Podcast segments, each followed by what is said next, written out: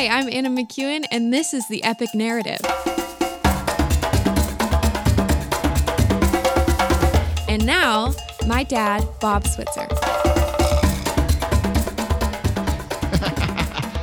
I know you. Not that you're going to know this because I I deleted it, but I literally spent. I just deleted like 30 minutes of our, of our last episode. This is our last episode.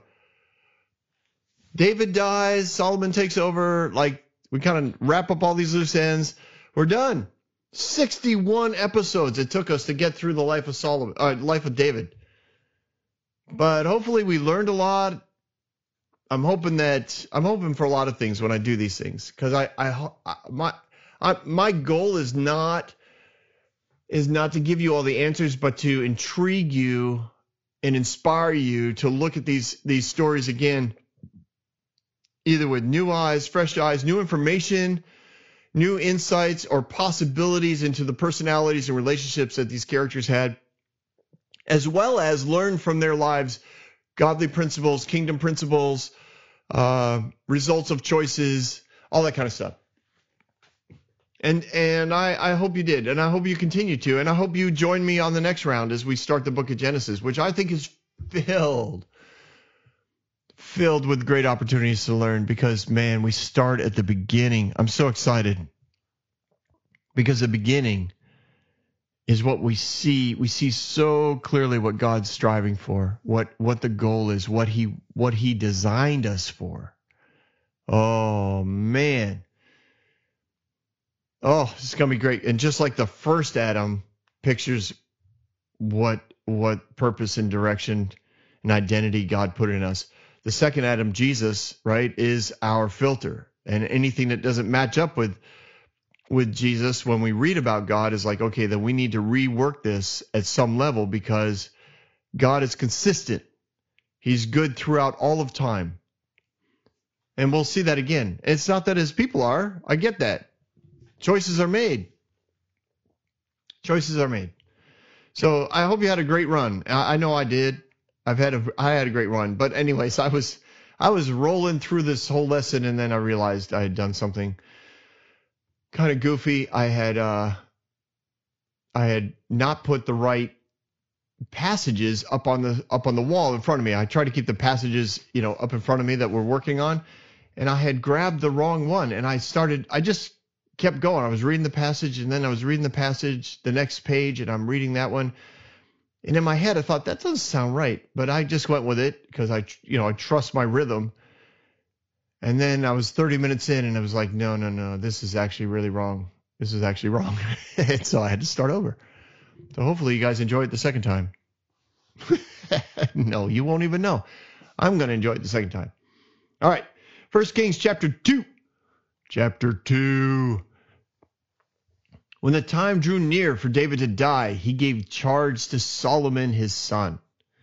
Now, David knows that he's dying. I don't know how long it is between chapter 1 of Kings and chapter 2 of Kings, but it could have been upwards of five or, or more years in which he puts Solomon on the throne. Remember, uh, last time he put Solomon on the throne. Uh, well, he had Solomon anointed and put on the throne with him there, and he and he praised God that he was able to see the the next the next uh, you know anointed king of Israel. And I'm sure that his presence, David's presence, I think it probably allowed for a lot of of calmness to return to the to the nation and to the family. Because if you remember, that whole day was kind of crazy, right? You had you had uh, uh, Adoniah or Adonai who who was in a political coup just outside the city, and then you had Solomon crowned king in the city, and then his people scattered in panic, right? Adonai's people they scattered in panic. They didn't know what was going to happen. Most of them were sons of of David, and and of course his commander in chief, so to speak, the commander of his armies, Joab was there, and and uh, uh, the the other king, um, um, Abiathar, sorry, the other priest, Abiathar, the other key, uh, priest was there, and they're all wondering what's going to happen, what's going to happen. But I think, I think with Solomon in charge, Nathan uh, as a as a father figure and advisor. Everything kind of settled down. David was still around. People were able to talk to David about why he put Solomon in charge. They were able to observe Solomon and be like, wow, he really is amazing. I actually think he's going to be a better king than David was, especially when David was 20, which is what Solomon was when he started. He was like, you know, eh, that's that's the way ideally that's the way everything works in life. You as as a father allow your son to stand on your shoulders, right? You you launch them. They start at a at a higher level than you do. And I've seen that happen in my own life. I've seen my sons, they're they're much better fathers than I was. They all got married young, by the way. They all had children when they were young. But they were much better fathers than I was. I was still learning. And and I, I watched them and they've all in their own ways have have come and, and honored me by saying, Dad, you gave us you know, exactly what we needed. Not that you're ready, ever ready to be a father. I, I think that's that's always funny to me. People that say, "Well, we're waiting till we're ready to get married," or "We're waiting till we're ready to have children." It's like you are never ready, bro. You have no idea. You just don't know until you're in it. And that's a whole nother subject I was going to go down, but I'm not. I know. My, the engineer's like, Bob, really? You want to go into marriage? You want to go into, uh, you know, living together until we know we're right. Oh man, oh man, you're going to be here for a while. Not, no, we're not going to go there. We'll have opportunity. We'll hit that subject some other time. Not today. We we got to kill off David. No, I'm looking. That's mean, but that is what we're going to do. So, David, David, I think knows he's dying. I think he knows he's dying. He knows. I think he almost gets a choice. I think his closest to heaven allows him an opportunity to really interact with heaven in such a way that it's like, all right, I'm ready to go. I'm ready to go. I think I think this will work. I think this is a good time for me to go. And I don't know if it's again if it's um I guess in my head I just I picture him mentally still sharp, but physically he's falling apart. And again, I don't know if it's cancer, I don't know if it's just the rough life that he led early on. Uh, I don't know. But I do know that it's it's to the point where he's done, and I think he's he has spent so much time in in and around the atmosphere of heaven. He's just ready to go. And I've met people like that, right? I've met shut-ins that have used their time to hang out in the presence of God, and they are amazing prayer warriors and amazing encouragers, but they don't get out. You have to you have to go to them, or or you know they they have access to you through some you know some media of some sort, but it's just not the same. And after a while, even they get tired and they're ready to go. And I think David was ready to go. So he calls in Solomon and he gives some pretty standard advice. Right? He says, I'm I'm about to go the way of all the earth. So be strong, act like a man, observe what the Lord requires, walk in obedience to him, keep his decrees, his commands, his laws, his regulations, as written in the law of Moses. Do this so that you may prosper in all that you do and wherever you go, that the Lord may keep his promise to me, that if your descendants watch how they live and they walk faithfully before me with all their heart and soul, that you will never fail to have a successor on the throne of Israel. So this is pretty awesome. Right? I mean, it's it's pretty awesome advice. He reminds him of God's principles. He's like, you reap what you sow. You reap what you sow, Solomon. I'm I'm asking you to do this. Be strong. It's not always easy to do the right thing. It's not always easy to observe what the Lord God requires. It's not always easy to walk in obedience to him, to keep all his decrees and commands and laws and regulations as written in the law of Moses. I don't think he just said those words. I think I think he explained to Solomon I'm sure something that Nathan had explained to Solomon many times before, which is this What are all the laws of the prophets contained in? Jesus answered this question when the Pharisees asked him, right? He's like, all the law and the prophets can, can, be, can, can be contained in these two things love the Lord your God with all your heart, soul, and mind, and love your neighbor as yourself. People shorten it up even more love God, love people. I think that's what David's trying to tell Solomon. He's like, this is this is it. All the requirements, all the obedience, uh, uh, uh, all the commands. Sorry, all the decrees. if you love God and you love people, as it's written in the law of Moses, everything you do is going to pro- prosper. Everywhere you go is going to be blessed. That's the bottom line, Solomon. It's it's not always easy, trust me. It's not always easy to love God and love people. Sometimes it seems like the right thing to do to not love somebody. It seems like the right thing to do to hate somebody, to kill them. But don't do it. Be strong. Be strong. Love God with all your heart, with all your soul, with all your might. And love people. And if you do that, like this is the this is the promise I was given. Now we've seen this promise written to written down before but from David, and he's written it more artistically, right? He's written it that God said, you know, your your throne will be established forever. In other words, there will always be one of your descendants on the on the throne of David, uh, uh on the throne of Israel. There will never be a time in which you don't reign over the over the nation of Israel. And we know that that's not true. We know that there are people who reigned in the on the throne of Israel that weren't in the line of David. So what is David talking about? Well, this is what he's talking about. If you keep loving God and loving people, if you do this, then it'll get to the next generation and the next generation. And if if this is true, then the promise that God gave me was as long as people continue to follow follow that that principle that Moses wrote down, if they follow that principle, then you will always have somebody on the throne in Israel. Which is a fascinating thought when you know when you think through history. That there could have been a kingdom established in Israel over the last, you know, 4,000 years or 10 whatever, 10,000 whatever. I, I don't know if you're young life, young young earth, old earth, whatever. Over the thousands of years that if if the descendants of David had continued to follow the principle of loving God and loving people, they would still be on the throne in, in Israel. They would still be drawing people to the nation of Israel. It would still be a magnet to all the other nations to be like them because the favor of God would flow down on that nation so that the nations would be drawn to him. Not so that not so that his people could crush the world with wealth and with wisdom, but rather that the world would be like, if we also love God and love people, the blessings of God will flow on us. This is this is such a principle of the kingdom that a lot of people on earth try to. I don't know if they purposely try to skew it, or if they just experientially try to uh, they portray it incorrectly. But there's lots of times that, that the blessings of heaven are, are described in such a way that you think God's going to run out of blessings. Like you can't, well, he can't bless everybody. There has to be a winner and a loser.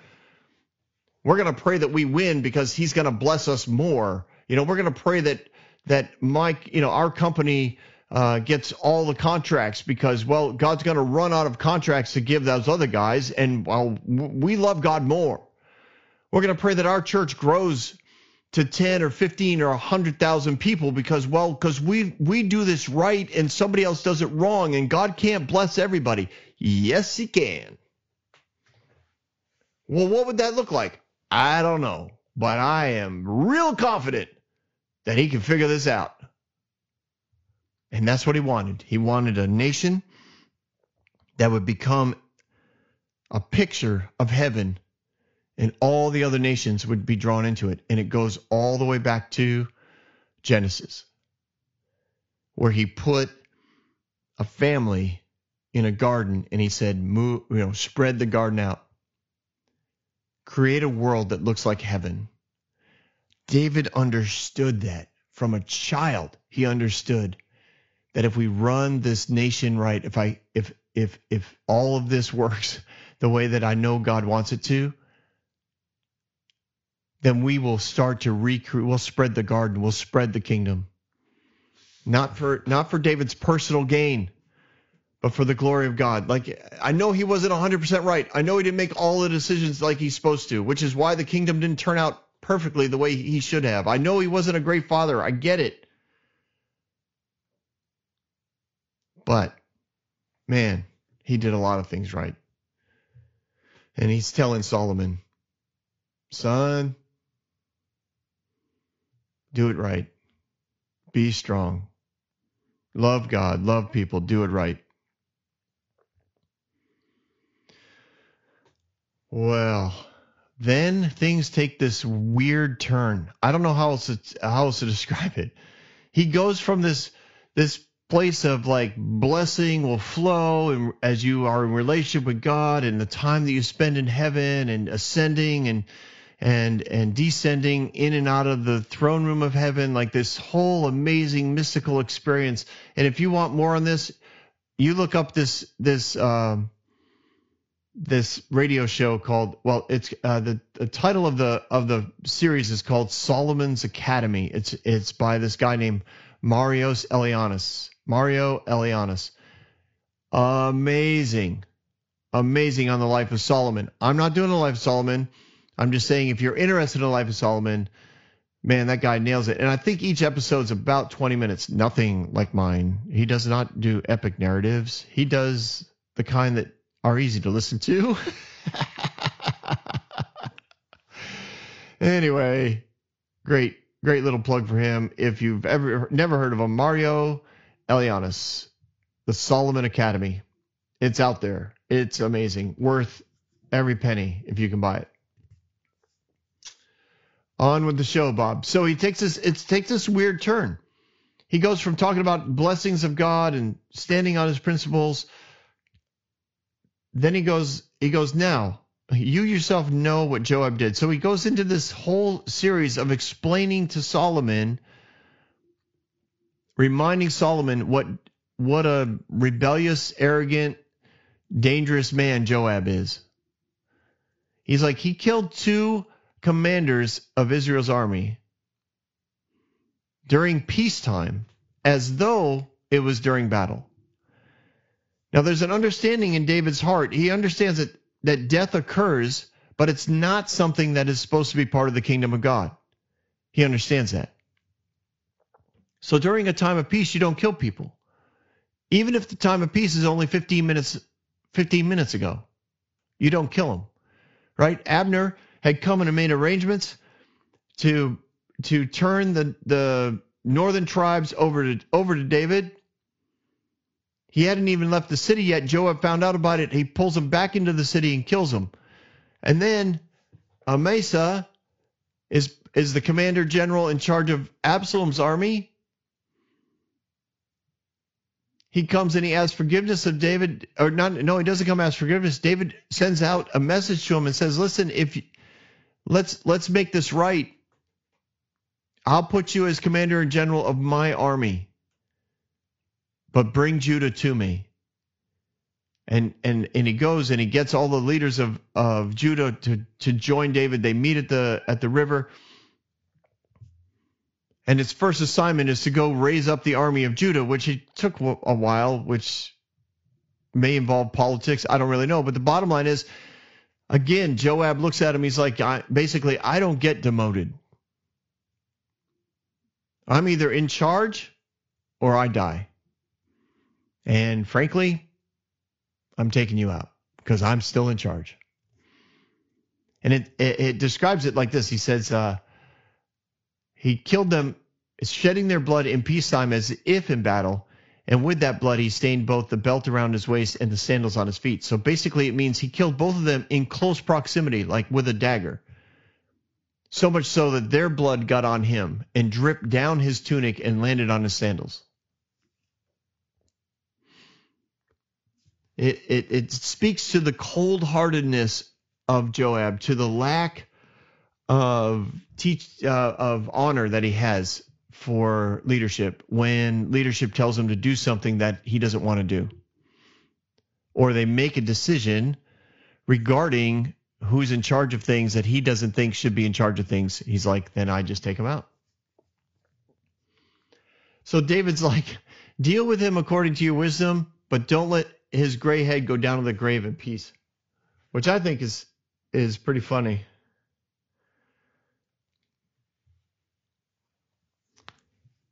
He says to him, I'll let you decide what happens, but my request to you is that you kill him. Uh, you know, basically, I, I, you can do what you want. You can do what you want, Solomon. You're king. But as as you know, the king who's dying, my dying, one of my dying wishes is that Joab also die. Then he says, "Oh, but be nice to the sons of of Barzillai of Gilead. Let them eat at your table. Like be really kind to them because they stood me, stood with me when I fled, from your brother Absalom. And if you remember, that was the family that uh, hid uh, Jonathan and um, not Ab, Ab, uh, Abishai. No, he's Joab's brother, Abiathar. Abiathar, the the co-high priest. Remember, he uh, he he hid Abiathar and Zadok's sons in their well and all that stuff. So he's like, be nice to them, give them a seat at the table. That doesn't mean necessarily every night. It just means during banquets, during large gatherings, like make sure to invite them, give them a place of honor. And he's like, oh yeah, and one more thing. You you remember Shimei, the Benjamite, who called down bitter curses on me the day that I ran from Absalom, and he threw dust on us and threw rocks at us and cursed us for like a hundred or two hundred yards as we walked up the hill, and he embarrassed us and he humiliated us and he, you know, he said all these horrible things. You remember him. And I kind of gave him a pass at the time because I thought well, maybe he's maybe he's speaking the voice of heaven. Like maybe God doesn't love me anymore. Maybe I'm supposed to die. Maybe our family is not supposed to be in charge of of the kingdom anymore. Maybe Absalom is supposed to be. Maybe this is God's hand. Like this is all kind of running through David's mind as he's walking out of the out of the city. Well, Absalom is walking into the city. He goes, well, turns out he was dead wrong, and what he did was inappropriate. And and yes, I forgave him when he came to meet me at the at the river. But you know what? He was wrong. And he's not innocent. I don't consider him innocent. Uh, do, do I hope you don't either. Don't you consider him? I mean, yes, I swore by the Lord I wouldn't put him to death, but you're not me. So you put him to death because what he did was wrong. And I say so. And he said again, but, you know, you're a man of wisdom. You do what you want. But kill him. Bring down his gray head in blood. Just take him out. And then it says David rested with his ancestors and was buried in the city of David, and he reigned 40 years over Israel, seven years in Hebron, 33 in Jerusalem. And so Solomon sat on the throne of David, and his rule was firmly established. Hmm. So how long did David reign? Well, he reigned 40 years. How old was he? Well, he's 70. Well, we don't really know because he could have been alive for another. Uh, that 70 is not a is not necessarily a pure translation. It could be 75. So he was somewhere in 70 to 75, but he also could have reigned. Uh, Solomon could have been reigning for another five or so years before David actually died. We don't know. And you know what? It's okay not to know. It's okay. And if somebody wants to preach it as though they know the exact time that David died, that's fine. Just smile and and let them be as sure as they want. Just know that you really don't know. It's tough to it's tough to be emphatic. It's tough to be absolute about this. And that's okay. It doesn't change the story. It doesn't. it's okay. It's okay. All right. So Adonai, who had rebelled, right, and then uh, the the same day that uh, that uh, Solomon got crowned. Remember, he had he had the the political coup going on. So Adonai was, if you remember, he was put under house arrest, and he was told by Solomon, right? He, after he had run to the to the temple, uh, to the tabernacle. Sorry, he'd grabbed the horns of the altar, and he was like, "I can't die here because no one gets killed at the altar. Solomon was like, Well, you're right, but listen, you're my brother. I won't kill you. So he comes to the, before the king, he bows down and honors the king, and he's like, What do you want? He's like, Just go live at home. In other words, you're under house arrest. Don't leave the palace. He's like, All right, good plan. So he's in the palace, but he's got no authority. He's got no power. The same thing had happened to Absalom, if you remember. same thing had happened to Absalom after he killed his uh, the crown prince, uh, Amnon. He was under house. Uh, he had no power, no authority when he came back from exile. He was like, "This is ridiculous. This is a horrible way to live." Now Adonai feels the same way. So he goes to Bathsheba, Solomon's mother.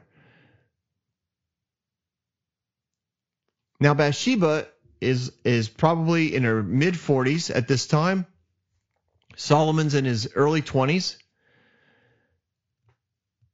And it's it's later we'll see like Solomon actually has a throne next to his throne for his mother. She's the queen mother basically. She's she's a more than just like a uh, you know a nice old woman who who keeps an eye on her son. She's like a co-ruler. That was part of Solomon's wisdom. He recognized the leadership of women. That's what a wise leader does. So if you are a male and you're in leadership, it's very wise for you to recognize women and to give them a throne next to yours. Because they're of equal value in the kingdom of God. So so Adonai oh sorry, I just banged the banged the mic. Uh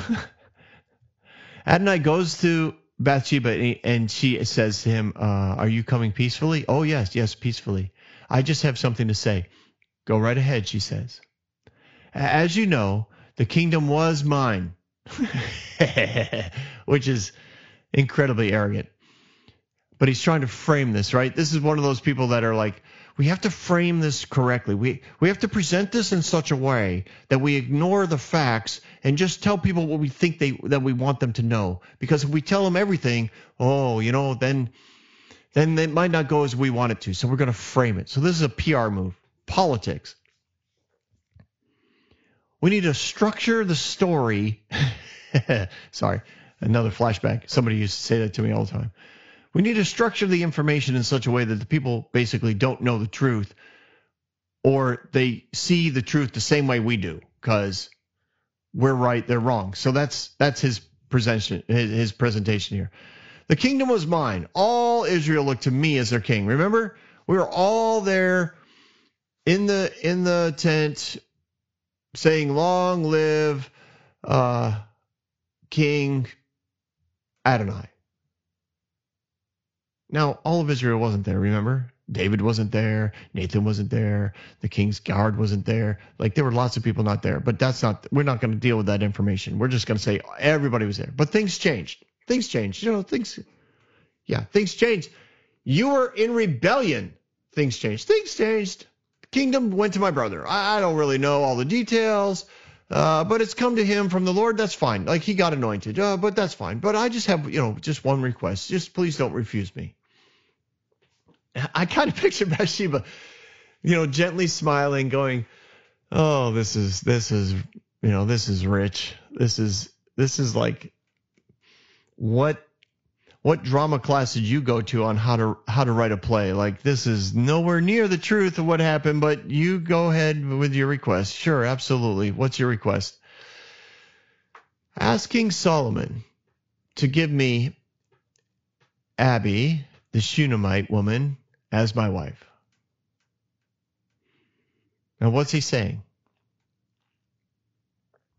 Well, what he's saying is, uh, I would like the last living wife of David to be my wife. I, I, I know, I know that he never slept with her. So in sleeping with me, I then have the rule.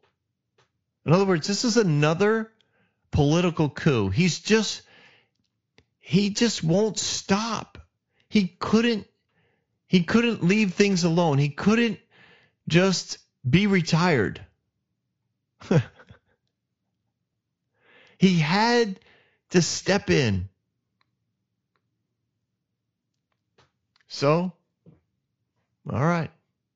She goes, All right, I'll I'll talk I'll talk to Solomon for you. Which which is crazy. because she knows what he's doing. She's not an idiot. Remember, she's basically a co-ruler with Solomon. She knows what, what she's about to ask Solomon. She knows what it implies. And and basically Adonai is betting that Bathsheba's an idiot. Or betting that Solomon is. So Bathsheba goes in to see the see the the the king, and it says he stands up to meet her, which is a sign of honor. He bows down to her and sat down on his throne. He had a throne brought in for the for the king's mother, and she sat down at his right hand. This is a I'm telling you, it is it is such a kingdom thing. He did not view women as secondary. He saw the wisdom and beauty and life-giving activity that that his mom brought to the world. And he was like, I want this as part of our culture. He's a wise king.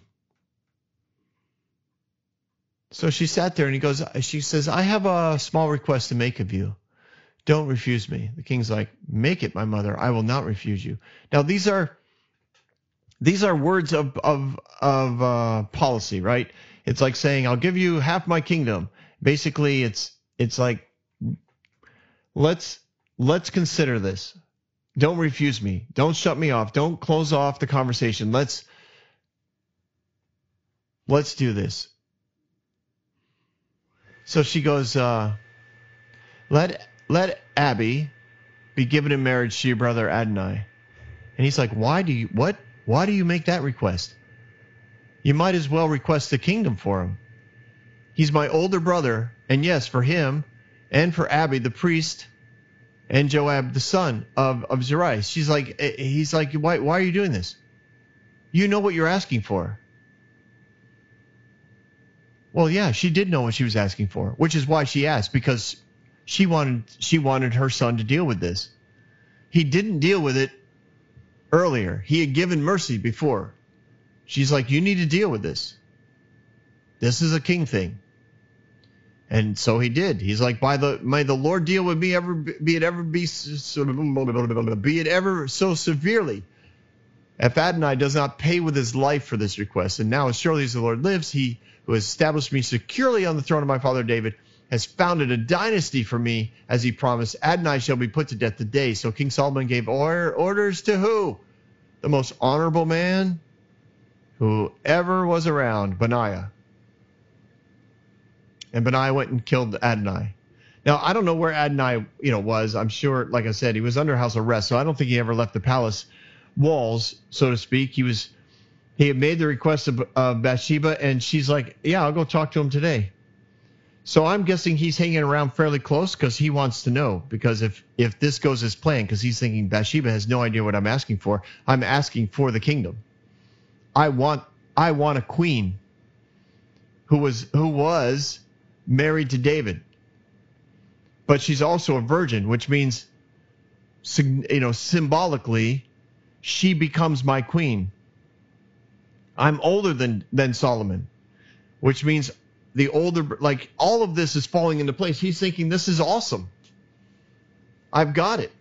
Joab is still alive. Uh, Abiathar, uh, Abiathar, I forget.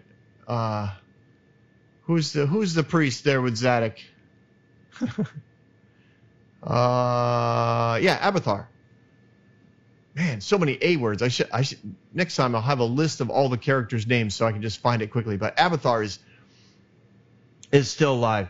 Uh, Joab's still alive. I'm still alive. Uh, I can pull this off. This will, this will work out great. So Solomon's like, why are you asking me for this? You know what you're asking for. And I picture her smiling, going, yeah, I do. He's like, oh man, then he's dead. He is dead. I cannot believe he. I asked him not to do this. I said, I will let you live here in the palace. You can live your life. This is not going to be a problem if you're not a problem. But now he's a problem. This is how he's going to thank me for my kindness and mercy. No, no, no, no. This is not how it works. Benaiah. Yes, sir. I need you to go take out Adonijah. Strike him down today. Crazy. Then Abiathar, the priest, says, Go back to your fields. You deserve to die, but I will not put you to death now because you carried the ark of the sovereign Lord before the, before the father Dave, my father David had shared my father's hardships. So Solomon removed Abiathar from the priesthood of the Lord, fulfilling the word of the Lord spoken to Shiloh about the house of Eli. So Solomon's like, I gotta I gotta clean up this mess. I I was hoping that everything would, you know, be cool, that he'd be cool, but clearly he's not cool, so I need to clean this up. So he demotes and removes um, uh, Abiathar from his role as as priest. So Zadok is alone as high priest, which is it was weird to have two high priests anyways. But Abiathar is removed from the priesthood, and it it's not that God judged the the house of Eli. It's it, it's not like this was all in God's plan. It's just that God knew that this was a good probability of of you know of it happening just because of the of the culture in which that family cultivated leadership. So when news reached Joab, okay, so Joab's hanging out. He's like, wait a minute. Uh, um, Adonijah's dead. He he asked for the kingdom again. I I'm guessing Adonijah didn't ask for the kingdom without Abiathar and Joab knowing about it. It might have actually even come from Joab, given Joab's reaction here. I don't think I don't think Adonijah worked alone on this. When you look at Solomon's actions, Solomon put this all together. He's like, you know what? Those guys are still alive because I because I gave them that choice and basically told them all, don't cause trouble. Don't come after me. Don't try and take over the kingdom and I'll just let you live. And I think Joab was like, you know what? We can still take him. If you could get this girl to be your wife, just ask for her to be your, your wife. He may think nothing of it because because of what her job was, right? Her role was just to be a, a, a nurse's aide a home health care worker. But technically, she belonged to David. And if you get her as your wife, we can claim the throne again. And Solomon recognizes the whole conspiracy. And he takes out uh, Adonijah. He, he demotes Abiathar and sends him to the field. Basically, you know, it's exile. It's like being a monk. He's like, you know what? Just go work the land. You're done. Leave your robes behind, leave your hat behind, put your sandals on and your sweatpants and call it a day. And word gets to Joab and, and he's like, oh, crud. He's onto us. So he runs to the tent of the Lord and he grabs the horn of the altar. Why? Well, because you're supposed to be able to do that. It worked for Adonijah the first time. So he, he goes and he grabs the horns of the altar and, and he finds out about it. And Solomon heard, uh, uh, or Solomon, sorry, Solomon finds out about it. And he orders Benaiah, he's like, go get him. So Benaiah goes to the tent and he sees that Benaiah is not just in the tent, like he's up at the altar. He's like, the king wants you to come out. Now, Joab, knows that that doesn't mean he wants to come out and talk. He's like, he wants you out of here so I can kill you. Joab looks at him and, and, and in perfect Joab, rough, arrogant, never backing down, uh, incredibly um, self disciplined. He's like, I'm never leaving right here. If I die, it's going to be here he's he's saying two things. He's saying either you kill me at the altar, which you're not supposed to do. Not that there's a law against it, it's just not supposed to. Or I sit here for the rest of my life and I'll just die here of old age. But you don't you don't demote Joab. David tried that and I killed the guy who put he put over me. You don't you don't demote me.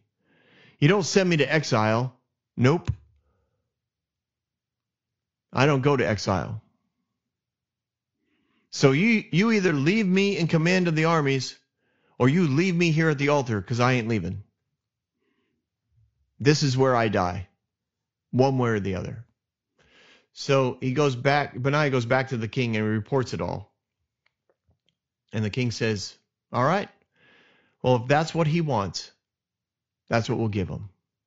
Kill him at the altar." Because you know what? He has shed blood during peacetime as though it was war. He he opened my my father and my father's family in this nation to negative ramifications from the enemy because of his choices, his arrogance, his, his rebellion. And I'm done with it. He was part of this conspiracy to to take my father's throne from him, and now he's been part of a conspiracy to take the, the throne from me. And I'm not going to sit here and continue to give him the choice to live. If he wants to die at the altar, then that's where he will die, but he will die today. Benaiah, go kill him. So he did. So Benaiah, the son of, of went down and struck Joab, and he killed him, and he buried at his home in the, out in the country, which again speaks probably of, of, you know, at least at least a few hours because usually they would be buried on the sunset of the day that they were killed. And the king put Benaiah in charge of, of the entire army. So he went from just overseeing probably about a thousand men at the palace, you know, commanding a, a wonderful group of men from multiple nations to commanding all of the nation's armies. And I'm guessing everybody who got who got word that Benaiah was now their commander in chief was really happy about it because you remember Benaiah was the most honorable man mentioned a couple chapters ago in the Hall of Honor. Even though he didn't have huge exploits of killing hundreds of men on his own, everything he did was was with more honor than anyone else on the list, which is an amazing thing to have written about you forever in the Bible. And then the king sent word to Shimei, the man who had cursed his father, and he says to him, basically, I'm going to put you under house arrest in Jerusalem. You can come live here in the city. You stay under my watch for the rest of your life. You don't go anywhere.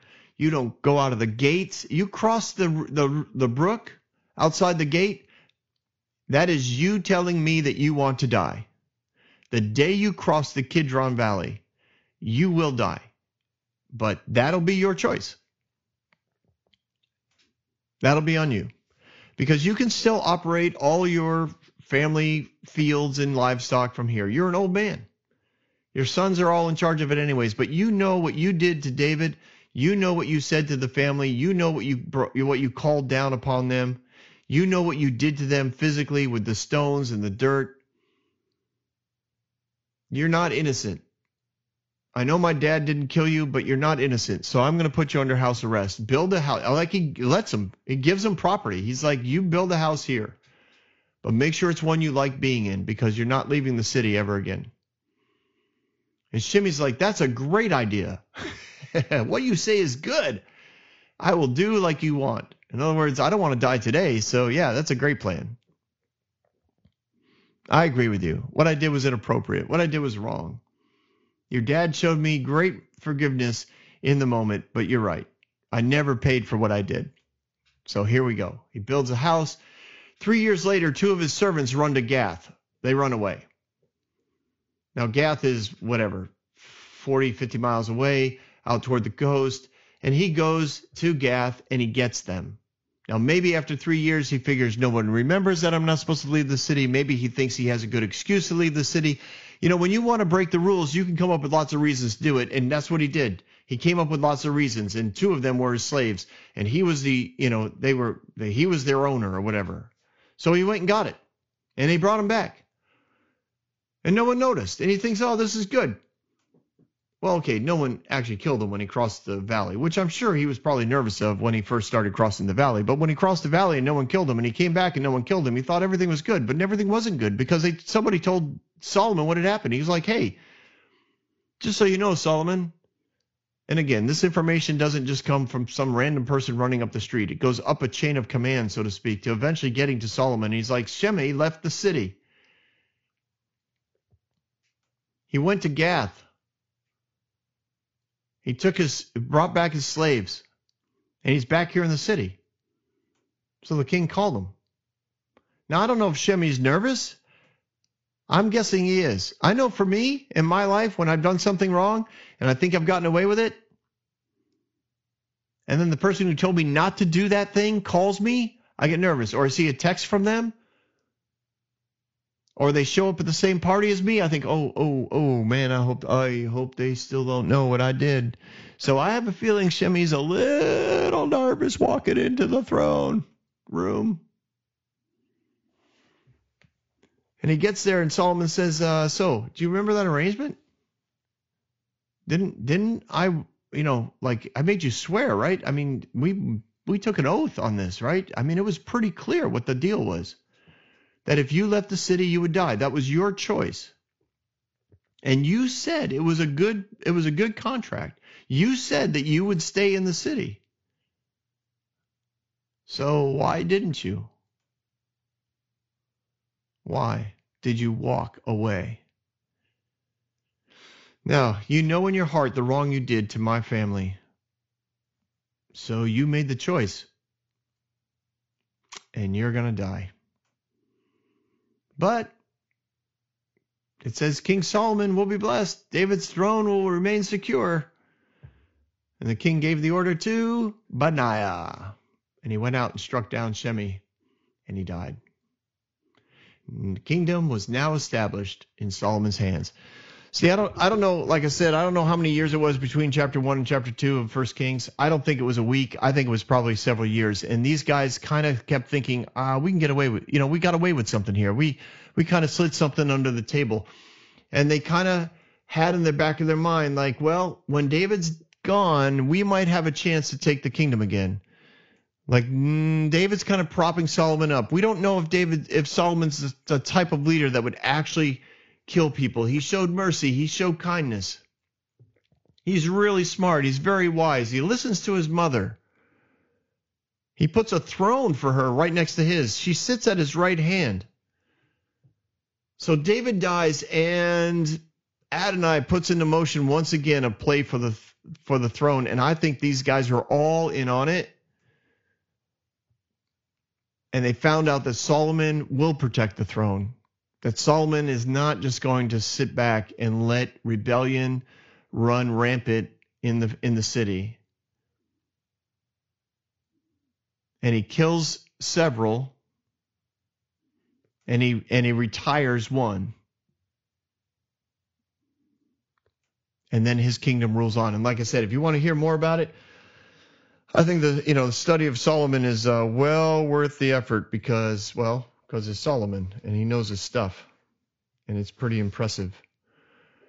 And if you want to listen to Mario Marios Elianis, the Solomon Academy, an amazing study. I think it's 10 episodes. Like I said, I think they're 20 20 minutes a piece. Really good stuff. Look it up. It's all online. But from here, after 61 crazy opportunities that we've had together. I appreciate all of you listening. I do. And I hope you continue to tell people about us. I hope you continue to help uh, spread the news. I'd love to get to a place where this can just, you know, where, where we have hundreds of thousands of listeners. Would that be fun?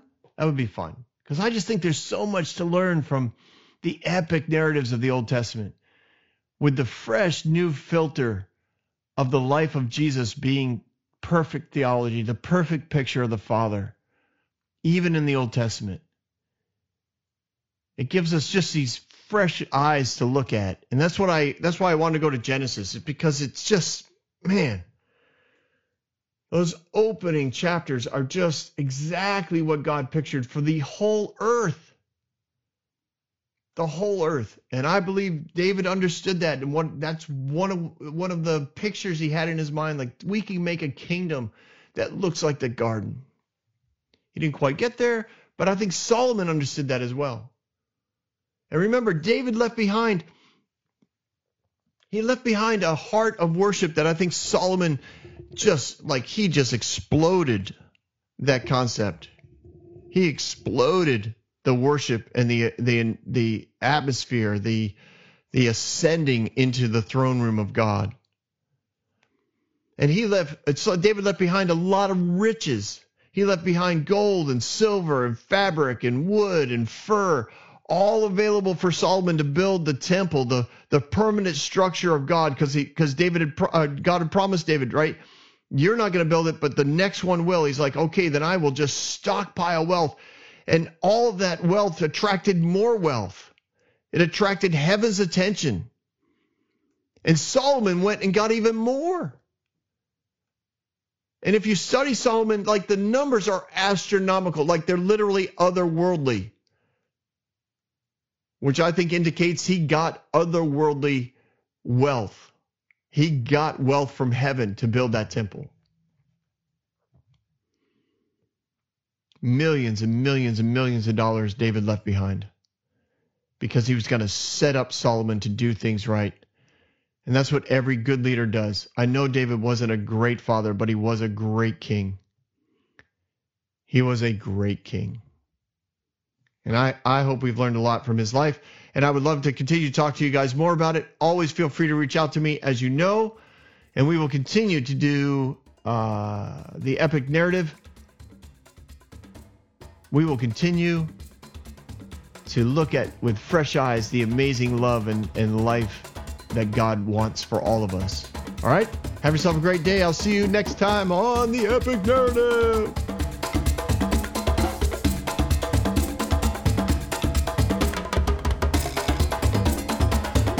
Hey everyone, thanks for listening. If you like what you heard, you can subscribe to this podcast on any platform you use. You can also reach out to Bob for questions or booking at thebobswitzer.com or email him at thebobswitzer at gmail.com. See you next week, guys.